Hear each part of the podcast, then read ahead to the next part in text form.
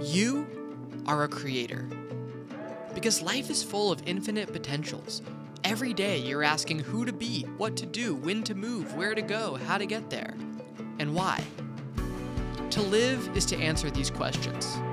To step forward and explore the limitlessness of now. That's creativity. To choose, make, curate your own version of reality in a world filled to the brim with possibility. And sometimes, being creative just isn't that easy.